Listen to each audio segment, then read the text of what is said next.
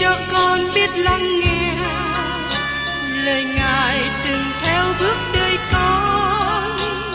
Xin cho con biết sẵn sàng chờ đợi và vẫn nghe theo chúa. Xin cho con biết sẵn sàng thực hành lời chúa đã truyền ban Hân hoan chào mừng quý vị đến nghe chương trình Tìm hiểu Thánh Kinh. Đây là một chương trình học kinh thánh liên tục và hệ thống trong thời gian 5 năm. Chúng ta sẽ lần lượt khảo sát từ sáng thế ký cho đến khải huyền. Mục sư tiến sĩ McGee là người được Chúa dùng để sáng lập và thực hiện chương trình này. Ông tin rằng lời của Đức Chúa Trời có khả năng đáp ứng mọi nhu cầu cho tất cả mọi người trên thế giới, không phân biệt chủng tộc, văn hóa, trình độ tuổi tác hay phái tính. Ước mong quý vị theo dõi liên tục và giới thiệu cho thân nhân bạn hữu cùng đón nghe. Kính chào quý vị và các bạn. Tôi sẽ cùng quý vị tiếp tục trong chương trình tìm hiểu Thánh Kinh hôm nay ở trong sách thơ văn thứ nhất. Chúng ta tìm hiểu về lời khuyên của sứ đồ văn cho con cái của Đức Chúa Trời, cần phải cẩn thận giữ mình khỏi sự chống nghịch của những kẻ chống lại Đấng Christ, cần phải giữ mình khỏi sự lôi cuốn của thế gian, và cần giữ mình khỏi sự lừa dối. Giờ đây chúng ta đến phần cuối của thư văn thứ nhất, đoạn 2, câu 26 đến 29. Kính mời quý vị cùng xem ở trong thời gian thứ nhất đoạn 2 câu 26. Ta viết cho các con những điều này chỉ về những kẻ lừa dối các con. Sự lừa dối ở đây có nghĩa là dẫn ra khỏi lạ thật, dẫn đi khỏi lạ thật. Tôi nghĩ từ ngữ lừa dối ở đây là một lời diễn đạt rất tốt, bởi vì nó áp dụng chính xác cho cả phương diện thuộc thể và thuộc linh. Nói một cách khác, các bạn dẫn một người phạm tội tà dâm tuột linh khi các bạn dẫn người ấy ra khỏi lẽ thật. Ngay cả trong thời của sứ đồ dân, có người đến và bắt đầu chối bỏ Đức Chúa Cha và Đức Chúa Con. Họ bắt đầu chối bỏ Chúa Giêsu Christ. Họ lừa dối và dẫn dụ một số cơ đốc nhân hữu danh vô thực. Dân nói rằng, điều mà các bạn cần phải nắm vững là lời hứa của Đức Chúa Trời ban cho sự sống đời đời. Khi các bạn đặt đức tin vào Đấng Christ, các bạn không cần phải thêm vào bất cứ điều gì. Giăng đang nói trong thời của ông, họ không cần sự giảng dạy của nhóm trí tuệ phái. Người trí tuệ phái giả vờ có sự hiểu biết siêu nhiên. Họ biết hơn người khác một chút. Ngày nay cũng có một sự nguy hiểm khi tự cho mình trở nên những thánh đồ thượng hạng. Có một bà tín đồ nói với tôi một điều mà tôi không có cảm kích gì. Bởi cớ tôi biết chồng của bà là một cơ đốc nhân tốt. Bà có dự lớp học kinh thánh và bà nghĩ rằng bà biết nhiều hơn chồng bà. Vì thế, bà có thái độ cho rằng bà trở nên vượt trội. Xin đừng hiểu lầm tôi nghe. Tôi không có ý chỉ trích lớp học kinh thánh đâu. Vì thế, bà có ý muốn dạy chồng. Nhưng tôi nhận xét rằng, bà không có khả năng như thế. Chồng bà là người rất thông minh, và những gì ông biết về kinh thánh, ông áp dụng cho đời sống của ông. Trong khi điều mà người vợ hiểu biết không ảnh hưởng gì trên đời sống của bà. Vì thế có sự nguy hiểm đối với những người theo trí tệ phái của thời đại hiện nay. Khi họ cho mình có sự hiểu biết siêu nhiên hơn người khác và không ai hiểu biết như họ. Nó là một nguy hại khi các bạn cho mình ở trong vị trí có sự hiểu biết về Đấng Christ hơn người khác. Nếu các bạn có sự hiểu biết nhiều và gia tăng trong ân điển của Chúa, các bạn cần phải trở nên khiêm nhường hơn, cần có thái độ như Giăng Baptist đã nói, Ngài phải dấy lên, ta phải hạ xuống. Ở trong sách Giăng, đoạn 3 câu 30. Tôi cũng xin xưng nhận với các bạn rằng, dù tôi có dịp đi học trường Kinh Thánh, hiện nay tôi cũng đang học Kinh Thánh, và tôi học Kinh Thánh nhiều hơn khi tôi tốt nghiệp. Nhưng tôi nhận biết rằng, tôi vẫn còn là người thiếu hiểu biết. Tôi thấy rằng tôi chỉ biết được một phần, và tôi cần tiếp tục học thêm. Còn rất nhiều điều liên hệ đến lời của Đức Chúa Trời mà tôi chưa biết hoặc tôi không biết. Vì thế, Giăng có lời khuyên rằng, tôi muốn các anh em đừng có mong ước trở nên những thánh đồ thượng hạng. Tôi muốn các anh em nương cậy trên lời của Đức Chúa Trời. Giăng kêu gọi các cơ đốc nhân, các anh em biết Chúa Giêsu là Chúa cứu thế của mình. Các anh em cần nắm vững niềm tin đó. Các anh em cần gìn giữ mối thông công với Đức Chúa Trời, với Chúa Giêsu và với những cơ đốc nhân khác. Tiếp đến, mời các bạn cùng xem ở trong thời gian thứ nhất đoạn 2 câu 27. Về phần các con, sự sức giàu đã chịu từ nơi Chúa vẫn còn trong mình, thì không cần ai dạy cho biết. Song về sự sức giàu của Ngài, dạy các con đủ mọi việc, mà sự ấy là thật, không phải dối. Thì hãy ở trong Ngài theo như sự dạy dỗ mà các con đã nhận. Thưa các bạn, từ ngữ sức giàu trong tiếng Hy Lạp là charisma. Chúng ta nói về một số mục sư, một số diễn giả được sức giàu, những người được ơn. Nếu người ấy không được sức giàu, người ấy không đi được bao xa, và các bạn nhận thấy điều đó. Khi tôi xem trong tự điển cổ xưa, tôi sững sờ và thất vọng vì từ ngữ charisma có nghĩa là thoa lên, trét lên. Nó có nghĩa là chúng ta lấy bôn mát và thoa lên, giống như chúng ta lấy dầu cù la thoa trên ngực vào buổi tối khi thấy trong người bị cảm. Các bạn sức dầu cho chính mình, các bạn thoa cho chính mình. Vì thế từ ngữ sức dầu là từ ngữ charisma, có nghĩa là thoa lên. Nhưng từ ngữ sức giàu có nghĩa gì đối với chúng ta là cơ đốc nhân ngày nay? Trở lại trong thời kỳ của ước, bởi mạng lệnh của Đức Chúa Trời, các thầy tế lễ Israel được sức giàu. Việc sức giàu tỏ bài dấu hiệu trong một phương cách vật lý rằng họ có sự thêm sức của Đức Thánh Linh để cử hành một số công tác đặc biệt. Đó là ý nghĩa của sự sức giàu đối với chúng ta ngày nay. Ngày nay các bạn và tôi được sự sức giàu bởi Đức Chúa Trời. Khi các bạn được cứu rỗi, một trong những điều mà Thánh Linh của Đức Chúa Trời làm cho các bạn là Ngài sức giàu cho các bạn. Ngài sức giàu cho các bạn để các bạn hiểu được lẽ thật mà các bạn không thể hiểu được trước đây. Vì thế, sứ đồ Giăng nói rằng, về phần các con, sự sức giàu đã chịu từ nơi Chúa vẫn còn trong mình, thì không cần ai dạy cho biết. Một điều quan trọng cần chú tại đây, sứ đồ dân không nói rằng chúng ta không cần đến giáo sư hay không cần đến thầy dạy. Chúng ta cần đến các giáo sư, nếu không thì lời dạy của Phaolô ở trong thư Epheso thành ra sai. Phaolô nói rằng, ấy chính Ngài đã cho người này làm sứ đồ, kẻ kia làm tiên tri, người khác làm thầy giảng tin lành, kẻ khác nữa làm mục sư và giáo sư, để các thánh đồ được trọn vẹn về công việc của chức dịch và sự gây dựng thân thể Đấng Christ. Trong Ephesos đoạn 4, câu 11 đến 12. Phaolô nói rằng, Đức Chúa Trời dùng những người này trong hội thánh để xây dựng thân thể của những người tín nhận, tức là xây dựng hội thánh. Tôi nghĩ đó là một điều quan trọng và cần thiết khi chúng ta được ngồi với những giáo sư tốt nghe họ giảng dạy.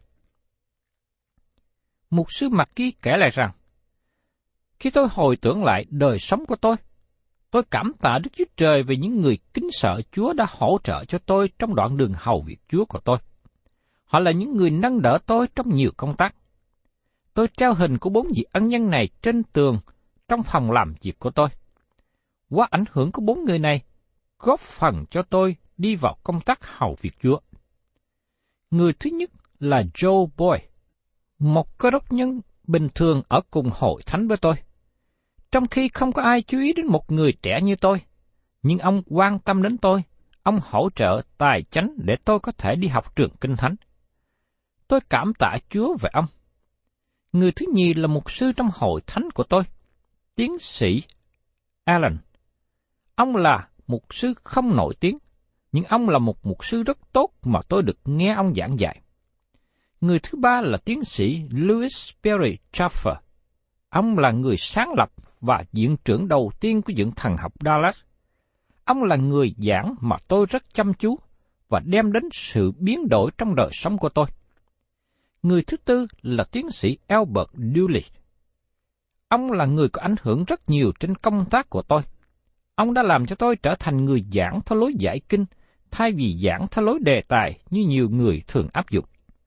Tôi cảm tạ Chúa về ông và tất cả những người khác đã hỗ trợ cho tôi. Vì thế, Giăng không có ý nói rằng thầy giáo không quan trọng, nhưng ông nói rằng đó là điều cần thiết cho con cái của Đức Chúa Trời hiện nay. Về phần các con, sự sức giàu đã được chịu từ nơi Chúa vẫn còn trong mình. Nhưng điều được đề cập ở đây, sự sức giàu là bởi Đức Thánh Linh. Một trong những công tác của Đức Thánh Linh là dạy dỗ chúng ta. Ngài có quyền năng để dẫn chúng ta vào mọi lẽ thật. Chúa Giêsu là giáo sư lớn. Ngài nói, Nhưng đấng yên ngụy, tức là Đức Thánh Linh, mà cha sẽ nhân danh ta sai xuống, đấng ấy sẽ dạy dỗ các ngươi mọi sự, nhắc lại cho các ngươi nhớ mọi điều ta đã phán cùng ngươi. Ở trong văn đoạn 14 có 26. Đức Thánh Linh sẽ dạy dỗ chúng ta mọi sự. Đó là điều mà tất cả các bạn và tôi cần đến. song vì sự sức giàu của Ngài dạy các con đủ mọi việc, mà sự ấy là thật, không phải dối, thì hãy ở trong Ngài theo sự dạy dỗ mà các con đã nhận. Các bạn được sự sức giàu là để các bạn có thể hiểu được mọi lẽ thật ở trong Kinh Thánh. Phaolô nói tiếp ở trong Corinto thứ nhất đoạn 2 câu 9 đến 14. Song le như có chấp rằng ấy là sự mắt chưa thấy, tai chưa nghe và lòng chưa nghĩ đến. Nhưng Đức Chúa Trời đã sắm sẵn điều đó cho những người yêu mến Ngài. Đức Chúa Trời đã dùng Đức Thánh Linh để tỏ bài những sự đó cho chúng ta, vì Đức Thánh Linh dò xét mọi sự, cả đến sự sâu nhiệm của Đức Chúa Trời nữa vả. nếu không phải là thần linh trong lòng người, thì ai biết được sự trong lòng người? Cũng một lẽ ấy, nếu không phải là thánh linh của Đức Chúa Trời, thì chẳng ai biết sự trong Đức Chúa Trời. Về phần các con, chúng ta chẳng nhận lấy thần thế gian, nhưng nhận lấy thánh linh từ Đức Chúa Trời đến, hầu cho hiểu biết những ơn mà chúng ta đã nhận lãnh bởi Đức Chúa Trời. Chúng ta nói về ơn đó, không cậy lời nói mà sự khôn ngoan của loài người đã dạy đâu, song cậy sự khôn ngoan mà Đức Chúa Trời đã dạy, dùng tiếng thiên liêng để giải bại sự thiên liêng. Và người có tánh xác thịt không nhận được những sự thuộc về thánh linh của Đức Chúa Trời, bởi chân người đó coi sự ấy như là sự dồ dại và không thể hiểu được, vì phải xem xét cách thiên liêng. Đây là một trong những lý do mà chúng ta khích lệ nhiều người học hỏi lời của Đức Chúa Trời. Tôi nhận được thư của một cơ đốc nhân, bà phụ trách việc thu băng các chương trình phát thanh bà, bà nghe tới nghe lui nhiều lần. Bà cũng đọc trở lại những phần kinh thánh đã được dạy dỗ. Và thời gian sau đó, mắt bà mở ra và bà thấy Chúa Giêsu trong một phương cách mới. Điều gì đã xảy đến cho bà? Điều gì đã xảy ra cho bà? Bà đã được sức giàu bởi Đức Thánh Linh. Tôi nhận thấy rằng có nhiều người ngày hôm nay chỉ thể hiện giả đạo đức bề ngoài, nhưng thiếu lòng yêu mến lời của Đức Chúa Trời, thiếu sự yêu mến Chúa Giêsu. Vì thế, họ thiếu sự soi sáng. Điểm chủ yếu tại đây là có một ngày sắp đến khi mà các bạn và tôi có thể đứng trên chân mình liên hệ đến lời của Đức Chúa Trời. Như điều mà sứ đồ Führer đã nói, Hãy thương thương sẵn sàng để trả lời mọi kẻ hỏi lẽ về sự trông cậy của anh em, song phải hiền hòa và kính sợ. Ở trong phía rơ thứ nhất đoạn 3 câu 15. Chúng ta cần nên có khả năng để giải bài niềm tin của mình. Có một điểm nguy hiểm mà tôi muốn nói tại đây. Tôi biết nhiều người đi tham dự lớp học kinh thánh trong nhiều năm mà sự hiểu biết của họ không đến đâu, không đạt đến mức trưởng thành. Họ là những người mang đến tiếng xấu về việc học kinh thánh. Họ giống như những người nữ được nói ở trong Timôthê thứ nhì, đoạn 3, câu 6 đến câu 7. Trong bọn họ, có kẻ lẻn vào nhà, quyến dụ lòng những người đàn bà mang tội lỗi, bị bao nhiêu tình dục xui khiến, vẫn học luôn mà không hề biết lẽ thật. Nói một cách khác, chúng ta cần đi đến một nơi mà Thánh Linh của Đức Chúa Trời trở thành giáo sư của chúng ta. Khi các bạn học hỏi lời của Đức Chúa Trời, các bạn cần cầu xin Thánh Linh của Đức Chúa Trời chỉ dạy và hướng dẫn các bạn. Nếu các bạn không hiểu điều nào đó khi các bạn mới học lần đầu, các bạn cần quỳ gối xuống và cầu nguyện. Lại Chúa, con không hiểu điều này, xin Ngài làm cho nó trở nên hiện thực với con. Xin Ngài giúp đỡ con hiểu rõ. Đó là điều quan trọng và đó là những gì mà sứ đồ dân đang nói tại đây. Về phần các con, sự sức giàu đã chịu từ nơi Chúa vẫn còn trong mình, thì không cần ai dạy cho hết. Có nhiều điều mà Đức Thánh Linh đã làm cho nó trở nên hiện thực với các bạn, cũng như nó đã hiện thực với tôi. Xong về sự sức giàu của Ngài dạy các con đủ mọi việc, mà sự ấy là thật, không phải dối. Chúa Giêsu đã nói ở trong Matthew đoạn 24 câu 24, vì nhiều Christ giả và tiên tri giả sẽ dấy lên, làm những dấu lớn, phép lạ.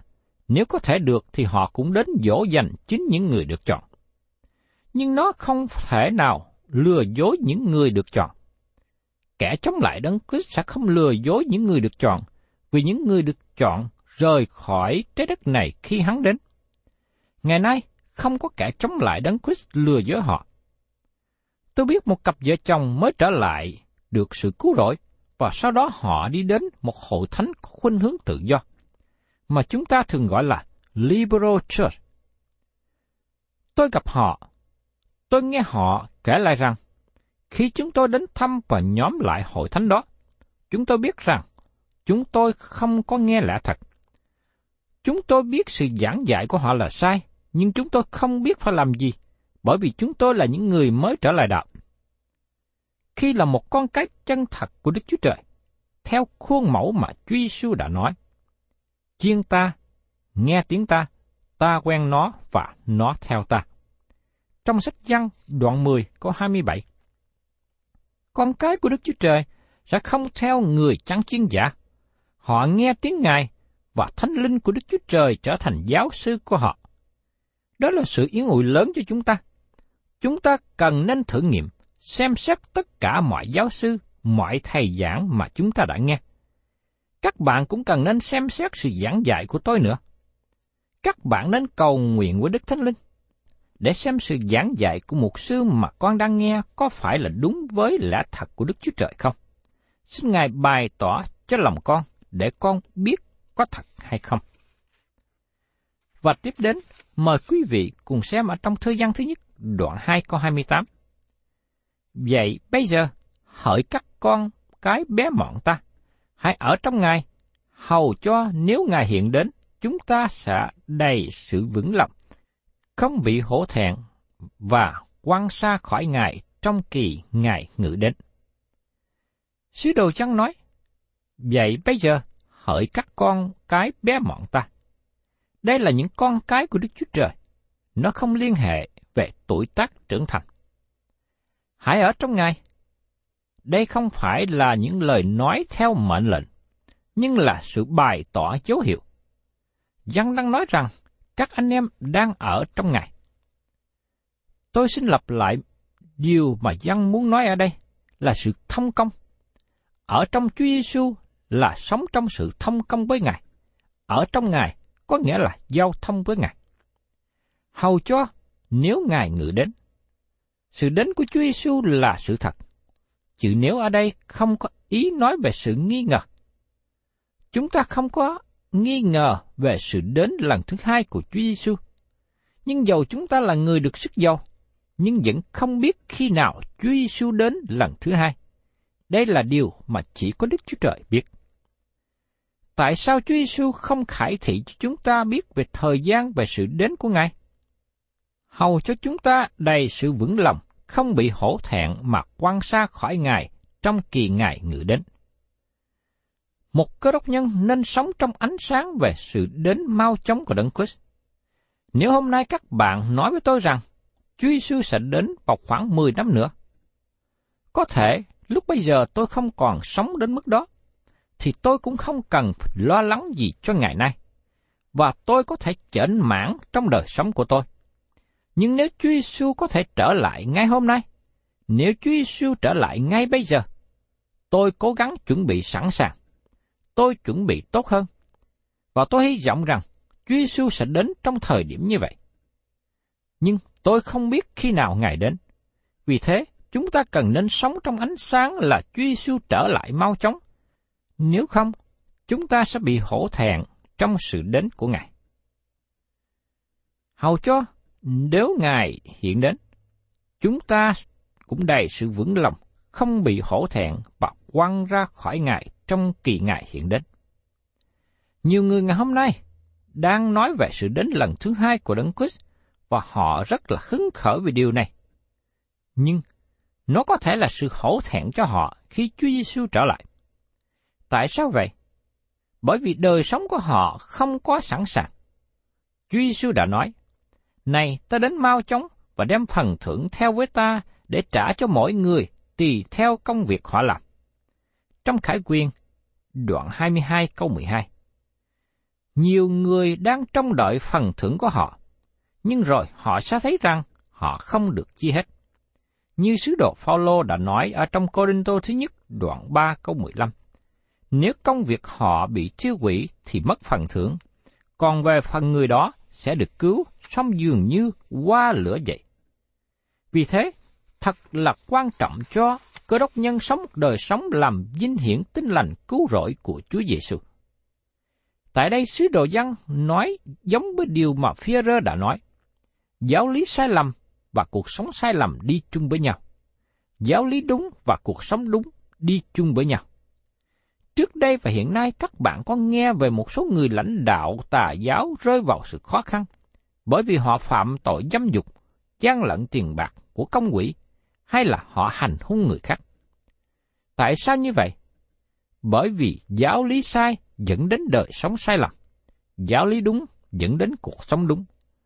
Nếu các bạn nhận biết rằng đời sống của các bạn sẽ ứng hầu trước mặt Đấng Christ để tương trinh, các bạn sẽ gìn giữ đời sống của mình nhiều hơn. Xin nhớ rằng, mỗi người tin Chúa Giêsu đều ứng hầu trước ngôi phán xét của Đấng Christ. Bởi vì chúng ta thải điều ứng hầu trước tòa án của Đấng Christ, hầu cho mỗi người nhận lãnh tùy theo điều thiện hay điều ác mình đã làm lúc còn trong xác thịt. Vậy, chúng tôi biết chính Chúa đáng kính sợ, nên tìm cách làm cho người ta điều tin. Đức Chúa Trời biết chúng tôi, và tôi mong anh em cũng biết chúng tôi trong lương tâm mình. Trong Cô Tô Thứ Nhi, đoạn 5, câu 10 đến câu 11. Vấn đề cứu rỗi của người tin nhận Chúa Giêsu đã được giải quyết xong, nhưng đời sống của người được cứu rỗi sẽ được phán xét để mỗi người nhận lãnh phần thưởng thích ứng. Phaolô nói rằng, không có nhiều người trong đợi được Chúa cất lên, bởi vì đời sống của họ với thế gian này không tốt. Và trong thời gian thứ nhất, đoạn 2, câu 29. Ví bằng, các con biết Ngài là công bình, thì hãy biết rằng người làm theo sự công bình ấy là kẻ bởi Ngài mà sinh ra. Đây là bằng chứng sau cùng để xét nghiệm một người có thật là con cái của Đức Chúa Trời hay không. Lời của Đức Chúa Trời là sự thử nghiệm thật. Sứ đồ dân thật sự muốn nói rằng con cái của Đức Chúa Trời sẽ trở nên giống như Đức Chúa Cha. Họ sẽ đi theo đường lối của Cha trên trời. Nếu họ không đi theo đường lối của Đức Chúa Cha, thì họ không phải thật sự là con cái của Ngài. Sự thử nghiệm rất đơn giản, nhưng rõ ràng. Qua lời của sứ đồ dân, tôi xin nhắc lại cho quý vị và các bạn rằng, chúng ta đang đối diện với Đức Chúa Trời hằng sống và chân thật. Vì thế, đừng có ai làm ra vẻ giả bộ đạo đức bề ngoài, và đừng có tiếp tục sống một đời sống hữu danh vô thực. Thân chào tạm biệt quý vị, và xin hẹn tái ngộ cùng quý vị trong chương trình Tìm hiểu Thánh Kinh kỳ sau.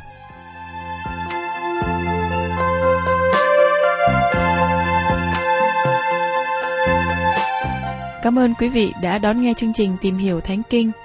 Nếu quý vị muốn có loạt bài này, xin liên lạc với chúng tôi theo địa chỉ sẽ được đọc vào cuối chương trình. Kính chào quý thính giả.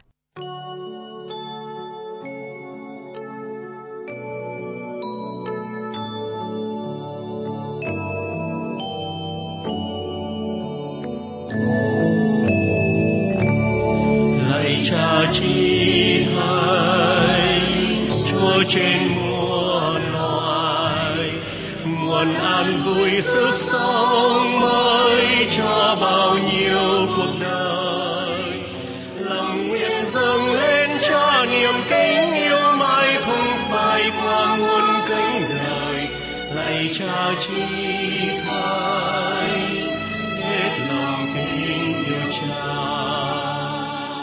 cha yêu thương xuôi thiêng nhân được làm con chúa thánh quý hơn vinh hoa phàm trần. Lòng nguyện dâng lên cha, niềm kính yêu mãi không phai qua muôn cánh đời. Lạy cha quý mến, hết lòng kính yêu cha.